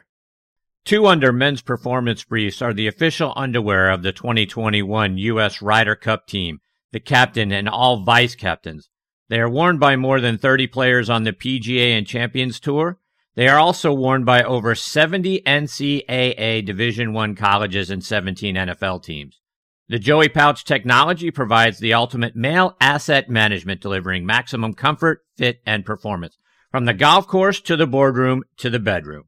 Find these 200 performance men's briefs in over 4,000 golf pro shops nationwide, all Scheels sports stores, PGA Tour Superstore, Golf Galaxy, and other fine retailers near you. Go online to 2undr.com. That's the number 2 U-N-D-R.com. Two under performance in your pants. Use code on the T20 for a 20% discount at checkouts. Not valid on items already on sale or NCAA license briefs. Now next on the tee with me and making his ninth appearance on the show is Bill Bergin. Bill played his college golf at Auburn University from 1978 to 1981 and was named first team All SEC every year and he helped Auburn win the 1981 SEC championship. His 65 during the 1979 Pan American tournament still ranks as one of the lowest 18 hole scores in Auburn golf history. He's played in over 250 professional tournaments worldwide, including three U.S. Opens, two Open Championships, and over 50 PGA Tour events. He's now one of the top golf course designers on the planet. He started his own design business, Bergin Golf Designs, and he has designed or renovated courses all over the world. Bill has been involved in well over 70 course design projects. In 2017, he was named one of the top 10 most innovative people in golf. You can see his work by going online to his website, bergingolf.com. And I'm very excited he is back with me again tonight here on Next on the Tee. Hey, Bill, thanks for coming back on the show. Hey, Chris, great to be with you again. And what a nice lineup you've had tonight. Yes, very excited. You talk about an all-star studded lineup, and here you are batting cleanup. Doesn't get better than that, Phil. Uh, I've got a good uh, Chip Beck story. So when I was a a senior at Auburn, I qualified for the U.S. Open at Baltusrol, and I played my practice rounds with with Chip Beck and Tim Simpson and uh, some old past champion named Gene Littler, and uh, it was quite an experience. And, and Chip yeah, as you know, there's not many better and nicer guys than Chip Beck. So uh, he uh, treated me really well when I was a young player, and I appreciate it always. Bill, you've you've got a whole bunch of projects going on. Catch us up. What are some of the things that you're working on now, or, or have coming up right around the corner? Yeah, so we are uh, just returning from Santa Rosa Golf and Beach Club, and if you've seen any of the uh, pictures of that course, everything underneath the ground is basically sugar white sand like you see at the beach in Santa Rosa Beach and Destin and Rosemary Beach and that whole 30A uh, along the Gulf Coast. And you talk about an spectacular medium to work with. And we've taken a golf course that was literally overgrown with trees, had a lot of water hazards and, and just had this this closed in feel where the breezes didn't blow and it was hot and kind of muggy. And we've opened this thing up and exposed all this white sand, creating dunes. We've literally recreated dunes that you would see at the beach and we've put them on the golf course, framing holes, separating holes. Uh, it's just, a, it's just incredible. It's one of the most fun pieces of property that I've uh, been able to work with. And I work, you know, and I work a lot in the mountains, and I love mountain golf, and have been really fortunate to work in some incredible environments. But I'll have to tell you, this sand moves really easily, and and we don't have to move any rock or any of that stuff. So it's uh, it's quite a treat. And Bill, speaking of your uh, affinity for mountain golf, I hear there uh, is going to be a second 18 up at McLemore. What's going on there? Well, we are uh, we are investigating some options, and we have um, an incredible site that um, we may be working with. Incredible. In fact, it, it could make the um, it could make the existing 18th hole, which was voted the best new hole 18th hole in America built in the last 20 years. Uh, it will rival that with numerous holes like that. Wow. So when do you uh, anticipate kicking off that project? Well, we haven't announced it quite yet, but you know the guys up there, uh, so we're uh, yep. we're still working on planning. But uh, if everything goes well, we'll probably be uh, doing a little bit of uh, clearing and exposing some of the incredible views this fall. Is that going to be a, a Bergin original, or are you going to have Rees Jones co-design with you? I'll be working with Reese and uh, Steve Weiser, and so we'll keep our team together. you may be aware, my my buddies and I are going up there next week for our annual golf trip. It's going to be my first first time getting a look at the property and being there at McLemore. I couldn't be more excited uh, or more anxious to play the golf course and the Cairn, by the way, uh, to kind of warm up or cool down. Looking looking forward to all of that. So I I need a little insider information, Bill. My buddies are probably not listening tonight, so I need to get a little something that uh, you know where where should I not hit besides not hitting it left on 18?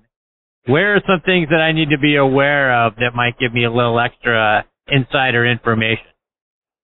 Well, first, leave plenty of time to enjoy the Cairn, and it's a, a six-hole short course with holes ranging from about 45 to 100 yards. It sits above our new 18th hole on the old 18th hole fairway, and right below the clubhouse. So it's the perfect place to grab a beer or a glass of wine or whatever you, you enjoy drinking, grab two clubs and a golf ball, and get out there with your buddies and uh, doing a little needling, uh, give them, giving everybody a little bit of a hard time, and um, kind of putting your money where your mouth is on that little course because it is so much fun. Um, and one of my friends just was up there last week, Rob Williams, and he had brought his son and his son's girlfriend up there, and she flew one in the hole on, on one of the holes on the short course. Wow. Dunk eight on the short course. So Wow. uh, it's it's a lot of fun. It's a it's a great spot. So you, you want to make sure that you have time to play that. And then on the golf course itself, you know, the the second hole is just a brute, but it's so beautiful and it's it's it's just a great hole. But it's a you know, drive down to the bottom of the hill, depending on what. If you're playing, you know, long enough it's certainly a driver. But if you're up front a little bit, you might lay it lay it back a little. But the second shot's all over this leg to a an angled green, and it's just it's just the key hole on the on the front nine. But the cool thing, that's a very difficult hole. But the great thing about McLemore is there are tons of birdie opportunities, and there are tons of bogey potential bogeys. So don't be discouraged because uh, whatever is around the next corner is a new opportunity to, to either be greatly challenged or to really be successful. It is not an 18 par type of golf course. Even with the great Nick Faldo, would not be making 18 pars out there. He would be he would be making some birdies and he'd be making a few bogeys as well. And Bill, on the McLemore website, the tagline is "Live life above the clouds." Talk about the elevation of the course because I've seen pictures where that 18th hole is literally above the clouds. Yeah, so we kind of average out around 2,000 feet above sea level, which is is phenomenal. It puts us in a great environment. It's warm enough to grow, you know, really good fairway grass, and it's cool enough to have fantastic bent grass greens. And and Ryan Emerson, our our golf course superintendent, keeps the greens in incredible condition. They were aerated at least a month ago, so they should be spectacular for your visit. So you know it's going to be perfect. The conditions will be fantastic for you. Um, the 18th hole parallels the ridge on Lookout Mountain, and it plays alongside of it. And as you probably know, the, the left side of the green drops off about 1,200 feet to the valley below.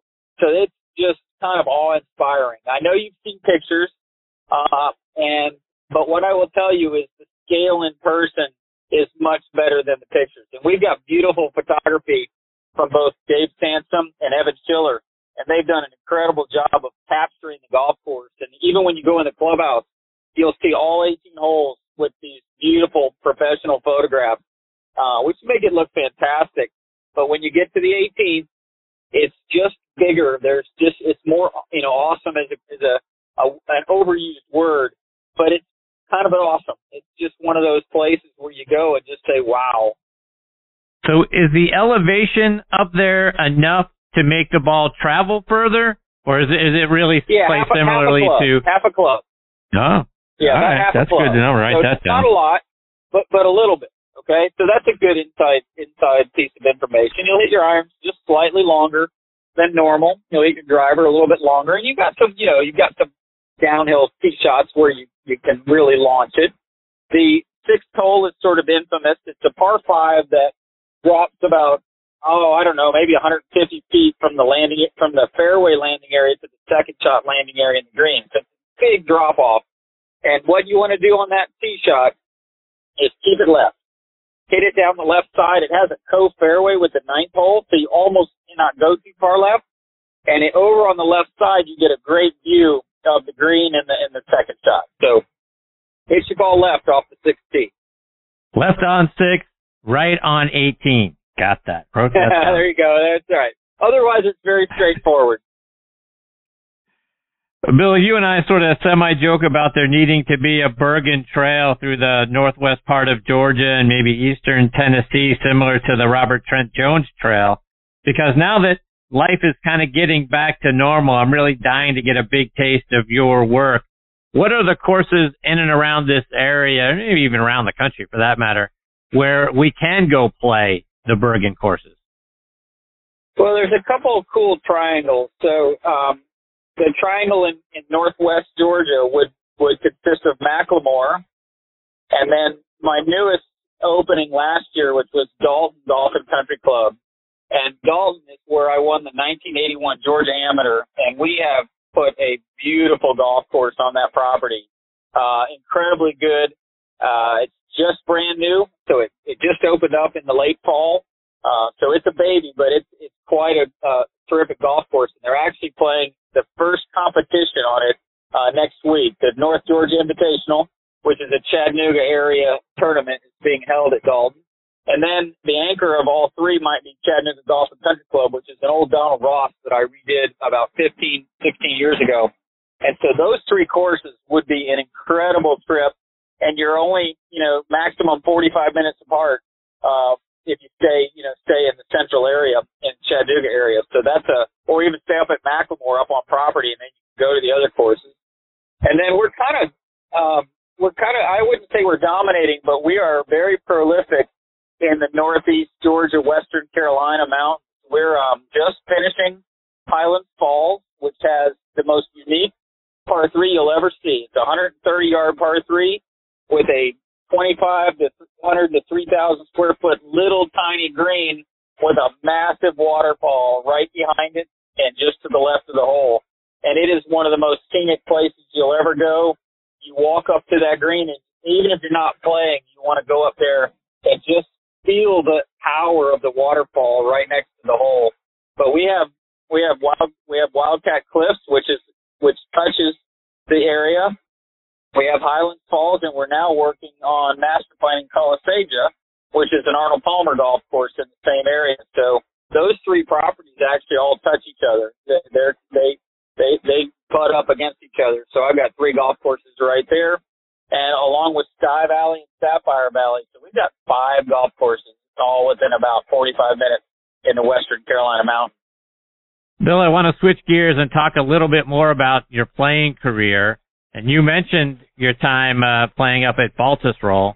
Uh, so leading up to that, right, you, you play at Bethesda Country Club in order to qualify to play in that open at Baltusrol. You shoot a brilliant opening round 68. You're competing against guys to qualify in that tournament, guys like Hal Sutton, Dave Stockton, Lee Elder, Bob Gilder, Morris Satowski, Mike Reid. I mean, a cast of thousands of uh, of great players. Talk about what that experience was like for you. So you did a deep dive there to get that information. Um, I actually played with Stockton, and that was actually for the 82 U.S. Open at Pebble, but it was at Bethesda Country Club. And I played with Dave Stockton for 36 holes in one day. And you talk about another gentleman. He he was we both made it, and he he was rooting as hard for me to make it as he was. And I was you know I was a first year pro that year, but when I qualified for Baltusrol, I actually qualified at the Atlanta Athletic Club in, in Georgia. And that was 36 holes on two really hard golf courses. And I ended up being in a playoff with 11 guys, Chris, for 10 spots. Now you'd think, how could you miss, right? How can you miss that playoff? And if you know the athletic club, the first hole at that time, I will, I will put it this way. In the, in the morning round, I hit driver, in the fairway and a three iron on the green. So it's a long par four. And so we got one of the tougher holes on the golf course as a playoff hole. In the playoff, you know, again, I'm 21 years old and I'm at Auburn and I, I am jacked going into that playoff. I am pumped and I'm in the first group. and I pound a driver out there and hit six iron into the middle of the green. So three clubs different, all because of adrenaline. Hit it in the middle of the green, and I make par, and I'm like, I'm in. I'm in the U.S. Open. I made par because somebody out of 11 guys is going to bogey this hole. Well, let me tell you, all my playing partners made par. Okay, and you know we were in the first group, so we sit behind the first green, and the second group comes through, and they all make par. And now I'm going, uh oh. And there were only out of 11 players on this very, very difficult first hole at the Athletic Club Highlands course, there were two bogeys. So two guys went on to play for one spot. But there were nine pars, no birdies, nine pars. And you talk about, um, you know, one of those things where you bet the house that you're in the U.S. Open, but it got a lot closer than any of us, any of us who made par, uh, wanted it to get. And Bill, fast forwarding a few years, you finished uh, 14th at the Open Championship 1984. That year was played at St. Andrews. That's the year Seve uh, won. But you shot a third round 66, which was tied with Tom Watson and Sam Torrance for the round of the day. Talk about that event and that great third round. Yeah, so the 84, you know, Open is at St. Andrews and I um traveled that year a good bit with a friend named Charlie Bowling who won the South African Open and played on the PGA Tour, and um and he goes, man, you ought to go try to qualify for the for the British Open, which we called it at the time, and even Tom Watson, won it five times, calls it that.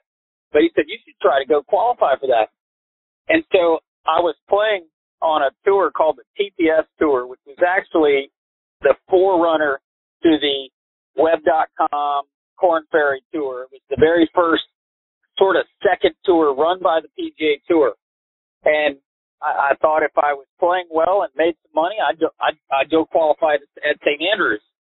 So I I was fortunate to finish second in an event right before I needed to go over to St. Andrews. So I had money, and um, we decided to go over and had to qualify at a place called London Links. And I was playing well. I'd finished second the week before and I go over in the qualifier and I see 71.65 and finish second in the qualifier. So I'm, you know, I was, I was obviously playing well. And the qualifiers on a Sunday and a Monday of the tournament week. And so, um, I, I'm straight into the, into the open championship with only two practice rounds because I didn't get to play on Monday because I was qualifying on Monday. And so, you know, all of a sudden you're playing the old course. And I'll tell you what, the emotions and feelings in golf are sometimes hard to predict. But I stood on the first tee in a practice round with friends of mine. So I wasn't playing with anybody that made me nervous or anything like that. I'm standing on the first tee on Tuesday morning playing at the old course. And I think I was the most nervous I've ever been playing golf on one shot. I just had this adrenaline rush that I can't really quite explain, but I felt just rubbery and, and loose and like I had no club and and it was really an interesting experience. I would imagine seeing it up at Augusta might be similar, uh, but that was that was quite an experience. But I I made the cut on the nose, and I played with Nick Faldo on on um, on the final round. But the third round, I played with a Scottish guy, and I ended up shooting 66, which, as you mentioned, was the low round of the of the day, but also of the tournament. There were four 66 uh, shot that week, and I had one of them. So you know, really proud of that. It remains one of my more important uh, playing accomplishments. And the final day I played with Nick Faldo.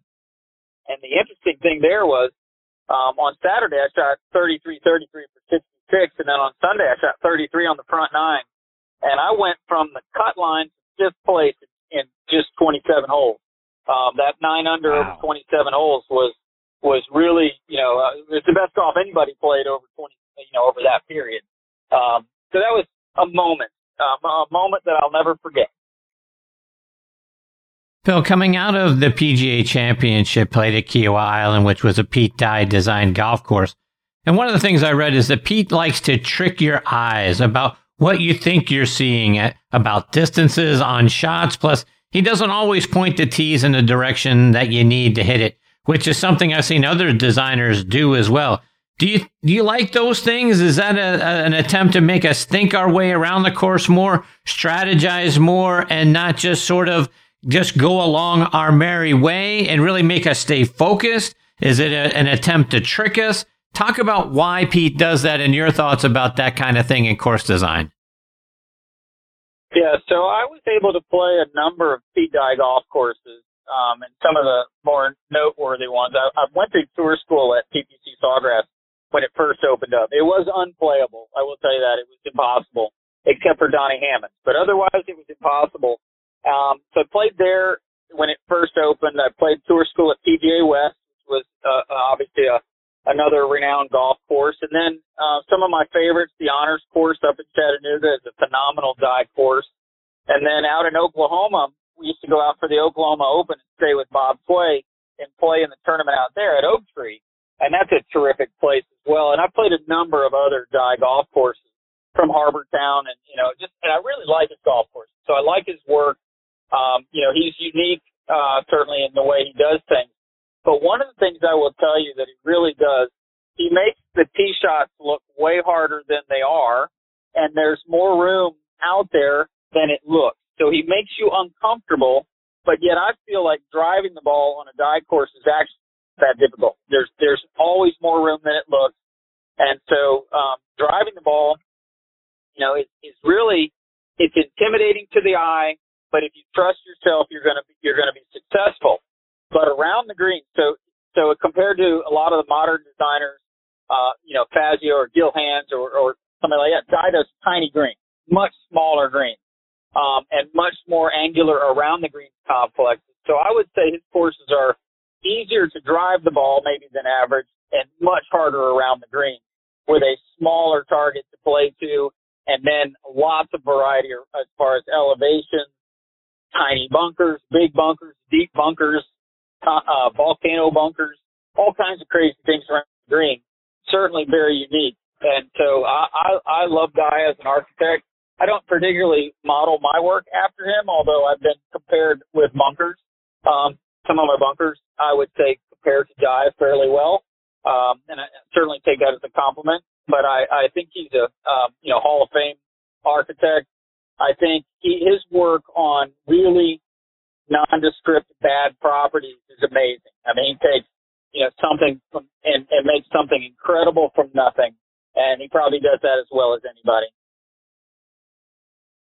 Bill, at the top of the show, our mutual good friend Tom Patri uh, joined me, and, and I know that uh, you're going to be doing some work down at his winter home course at Crown Colony Country Club in Fort Myers, Florida. Um, talk about what uh, that project's going to be all about.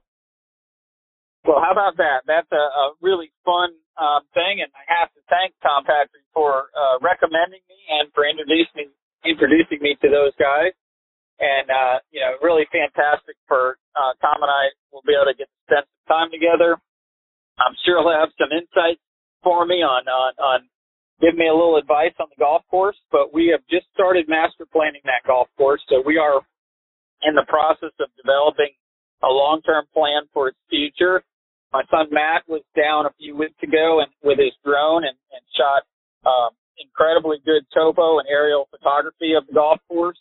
And so we have a great base, uh, base map information, and we're really looking forward to um, to our work down there. And it's a it's a beautiful you know South Florida golf course with paspalum fairways and paspalum greens, and um, it's a it's a really nice piece of property to work with uh, it will be one that that will uh, suit our style of work very well. Bill, before I let you go, remind our listeners how they can stay up to date with all the great projects you're working on and keep track of things, whether it's on your website or it's over social media. Absolutely. So the website's bergingolf.com, but we are more active on social media just because it's so easy to uh, interact on a you know on a daily basis uh, with Facebook, Instagram, and Twitter. Uh, my Facebook, you know, you can do Bergin Golf Designs or Bill Bergin. The others are Bergin Golf. Just Google Bergin Golf and you'll find them. But we we almost post daily uh, with different things that are going on with us, and we're working on projects all over the southeast. And uh, we're we seem to be on the road every day and um, on a different golf course every day. Well, Bill, it's always a thrill to get to spend some time with you. I learn something every single time you're a part of the show. I can't thank you enough for being generous with your time and coming back tonight. I hope we get the pleasure of having you back on the show again soon. Thanks, Chris, and have a blast at McLemore. I look forward to talking with you after it's over, and you can give me the good, bad, and ugly. And I hope you guys have a blast up there. It is an incredible place. It's got its own culture and its own feel. Uh, it is a wonderful place, and I, I tell you what, every time I'm up there, I am very appreciative of that property and Dwayne Horton and the owners and the opportunity to work up there. And, and we're gonna we're gonna uh, make some more special uh, special spots up there for those guys. I can't tell you how excited I am to be there and see it in person, Bill. I will be glad to follow up with you, and I'm sure I'll t- tell you what a great time we had and uh, how excited we are to go back. Very good. Thanks, Chris. It's always good to be with you. Thanks, Bill. Take care. Stay safe, my friend. All the best to you and your family. That's a great Bill Bergin. And, uh, folks, you want to talk about one of the uh, guys that is destined to be in the Golf Designers Hall of Fame. It's Bill Bergin. His uh, his courses are beautiful. The vistas are outstanding, and uh, the course conditions. Uh, obviously, he turns it over to the superintendent, who also do a great job. But uh, boy, Bill's uh, stuff is absolutely outstanding. You got to follow him. Bergin Golf. Go to bergingolf.com to check it out online. But Give him a follow on Instagram and Twitter. Like he says, he posts stuff almost every single day about pictures for the before and the after and how things are uh, progressing. And they're just beautiful. He needs to come out with a calendar. I keep telling Bill every year, you need to come out with a calendar, Bill, because his golf, uh, golf course designs are, are just that beautiful. Folks, before I close up shop tonight, I want to let you know that tickets are on sale now for the Tour Championship here in Atlanta at East Lake Golf Club. The tournament's going to be held September 2nd through 5th. And folks, East Lake is one of the most prestigious and beautiful golf clubs in the country. If you've never been to the tournament, you're going to be wowed by the course, the amenities, and how well you're treated there. Go online to tourchampionship.com to get your tickets today to watch the top 30 players on tour this season decide who will be the FedEx Cup champion and who walks away with a $15 million first place check. All right, folks, it is time for me to put a bow on this episode of Next on the Tee. My sincere thanks again to Tom Patri, Chip Beck, Michelle Holmes, and Bill Bergin for joining me tonight. Please check out our website, nextonthetee.net, to keep up to date with what our guest schedule looks like. And speaking of which, scheduled to join me next week are 1989 Open champion Mark Calcavecchia will be back.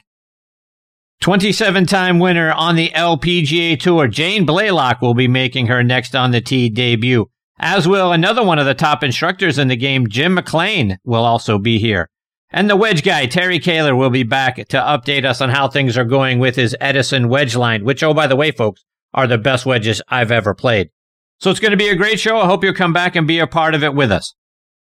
Folks, you can stream this show as a podcast on a number of great podcasting sites and apps like Podcast.co, Apple Podcast, Google Podcast, Podbean, Spotify, iHeartRadio, Stitcher, Audio Boom, Player.fm, Odyssey. If you've got a favorite podcasting app or site and you're not sure if we're on it, just type in next on the Tee in the search bar. We're probably on that site as well. And folks, if you enjoy the show, please do me a favor and go online to podcastmagazine.com and vote for the show in their Hot 50 list. When you're on that site, click on Hot 50. You're going to see a tab for that right at the top. You're going to get a drop down list that includes Hot 50 voting. Then click on that. And then just type in the name of the show. You'll see a show uh, field right there. And then right next to it, you'll see a host field. So type in next on the Tee and then Chris Mascaro. I would really appreciate your support. Folks, as always, thank you for choosing to listen to this show tonight. I really appreciate the fact that you continue to make Next on the Tee a part of your golfing content. Until next week, Hit them straight, my friends.